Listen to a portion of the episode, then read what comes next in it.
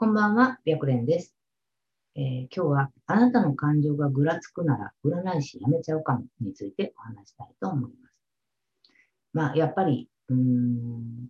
この仕事は結構相談者さんの相談内容でやられちゃうっていう占い師さん多くって、で、そうなっちゃうと最終的に辛くてやめちゃうっていう人多いんですよね。で、まあやっぱり占い師も人間やから、依頼者さんの言葉一つでイライラしたり腹立ったりすることもまああってもおかしくはないかなと思うんですよ。だけど、こういうふうにその感情っていうのが動いちゃうと、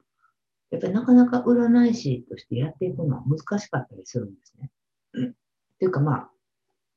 そもそもその気持ちが動いてしまってるっていうことは、えー仕事ではなくって、プライベートのあなたの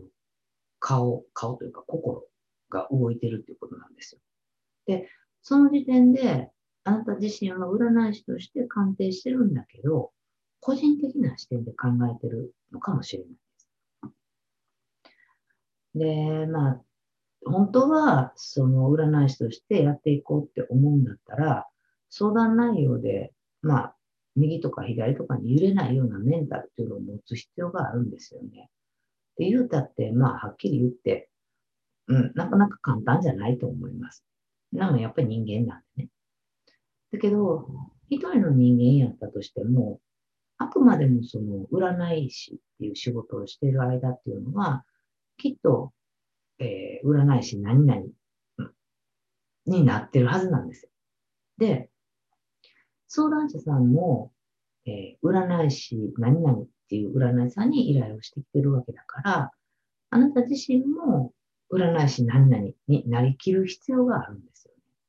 ね。で、なりきるっていうのは、まあ、簡単に言うと、依頼者さんの言葉に動揺しないこととか、イライラしないこととか、流されないこと。っていうふうな、まあ、揺れないメンタルっていうのをつき作り上げる必要がやっぱりあるのかなと思います。で、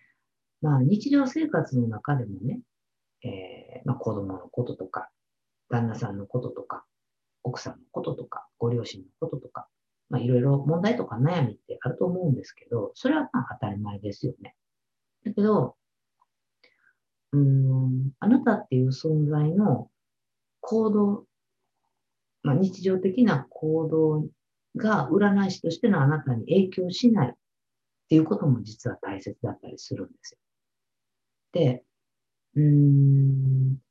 まあ、鑑定してると中には結構きつい言葉で、なんか、初めてなのに、電話取った瞬間からすごい怒ってるとか、っていう人いてると思うんですね。で、こんな場合、あなた自身がどう思って占ってるかなんですけれども、例えば、なんでそんな言い方されなあかんねんやろとか、まあ、なんでそんな上から目線で聞いてくるんやろ？みたいなことを思いながら、えー鑑定結果伝えてるんだったら、きっとそのあなたが思ってるそういう思いっていうのも伝わってるはずなんですよね。で、そうじゃなくて、うんと、こんなに怒らんなあかんぐらい辛いねんなとか、うんと、あ、こんだけ認めてほしいから上から目線になってんねんなとかって考えることができたら、多分相手の相談者さんの言葉で、えっ、と、占い師のあなたの心っていうのは動揺しなくなるんじゃないかなと思います。で、うんと、まあ、いつも生徒さんにも言うんですけれども、えーまあ、あなた自身が占い師何々として待機してて鑑定してる時間っていうのは、あなたなんだけど、あなたじゃないんですよ。で、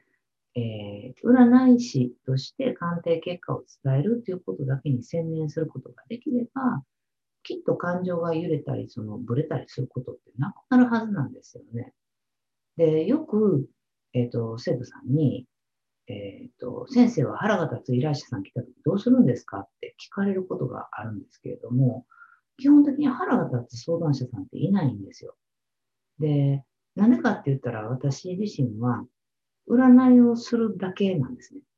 で、それ以上でもそれ以下でもないんですよ。だから相談内容に対して、えー、鑑定して、その人が、えー、どうやったら幸せになれるんかなっていうことしか考えてないので、まあ、どういうふうな言い方をされようが、あんまり腹立つ、鑑定してて腹立つってことはないっていうか、感情そのものがそこにはないんですよ。だから、もしそのあなたが、ついその相談者の言葉一つで心が動ってしまうんだったら、うん、それだけもしかしたらお客さんに対して、お客さんに対する思いがあるということかもしれないなとは思います。で、何が大切かってこのバランスなんですよね。で、このバランスが自分なりに分かってくると、多分あなた自身も、えー、メンタルが安定してくるので、えー、もし次鑑定した時に、まあ、すごい怒ってくる人とか、怒鳴り散らす人とか、うんと上から目線な人とか、高飛車な人とか、まあ、いろいろいてると思うんですけれども、そういうふうな方があらあの依頼に、依頼者さんに来られた場合は、うんと、まあちょっと感情を、個人的な感情を薄くして鑑定してみると、案外こう何とも思わないんじゃないかなと思います。ただまあ本当、簡単にできるかって言われたら簡単じゃないかもしれないので、ある程度慣れる必要はあると思うんですけれども、まあそういう方法、もしそういう人が来る、来て、そういう人が嫌だなと思うんだったら、えっ、ー、と、そういう方法を一回試してみるのもありかなと思ってます。まあせっかく占い師としてやっていこうと思ってるんだったら、極力やめちゃわない方向にするためにどうすればいいかなっていうこともやっぱり考える必要があると思うので、えー、その一つの方法としては、感情をそこまで感情移入しない、えー、プライベートな自分を出さない、あくまでも占い師っていう考え方で鑑定をするっていうのを、えー、一つの方法だと思います。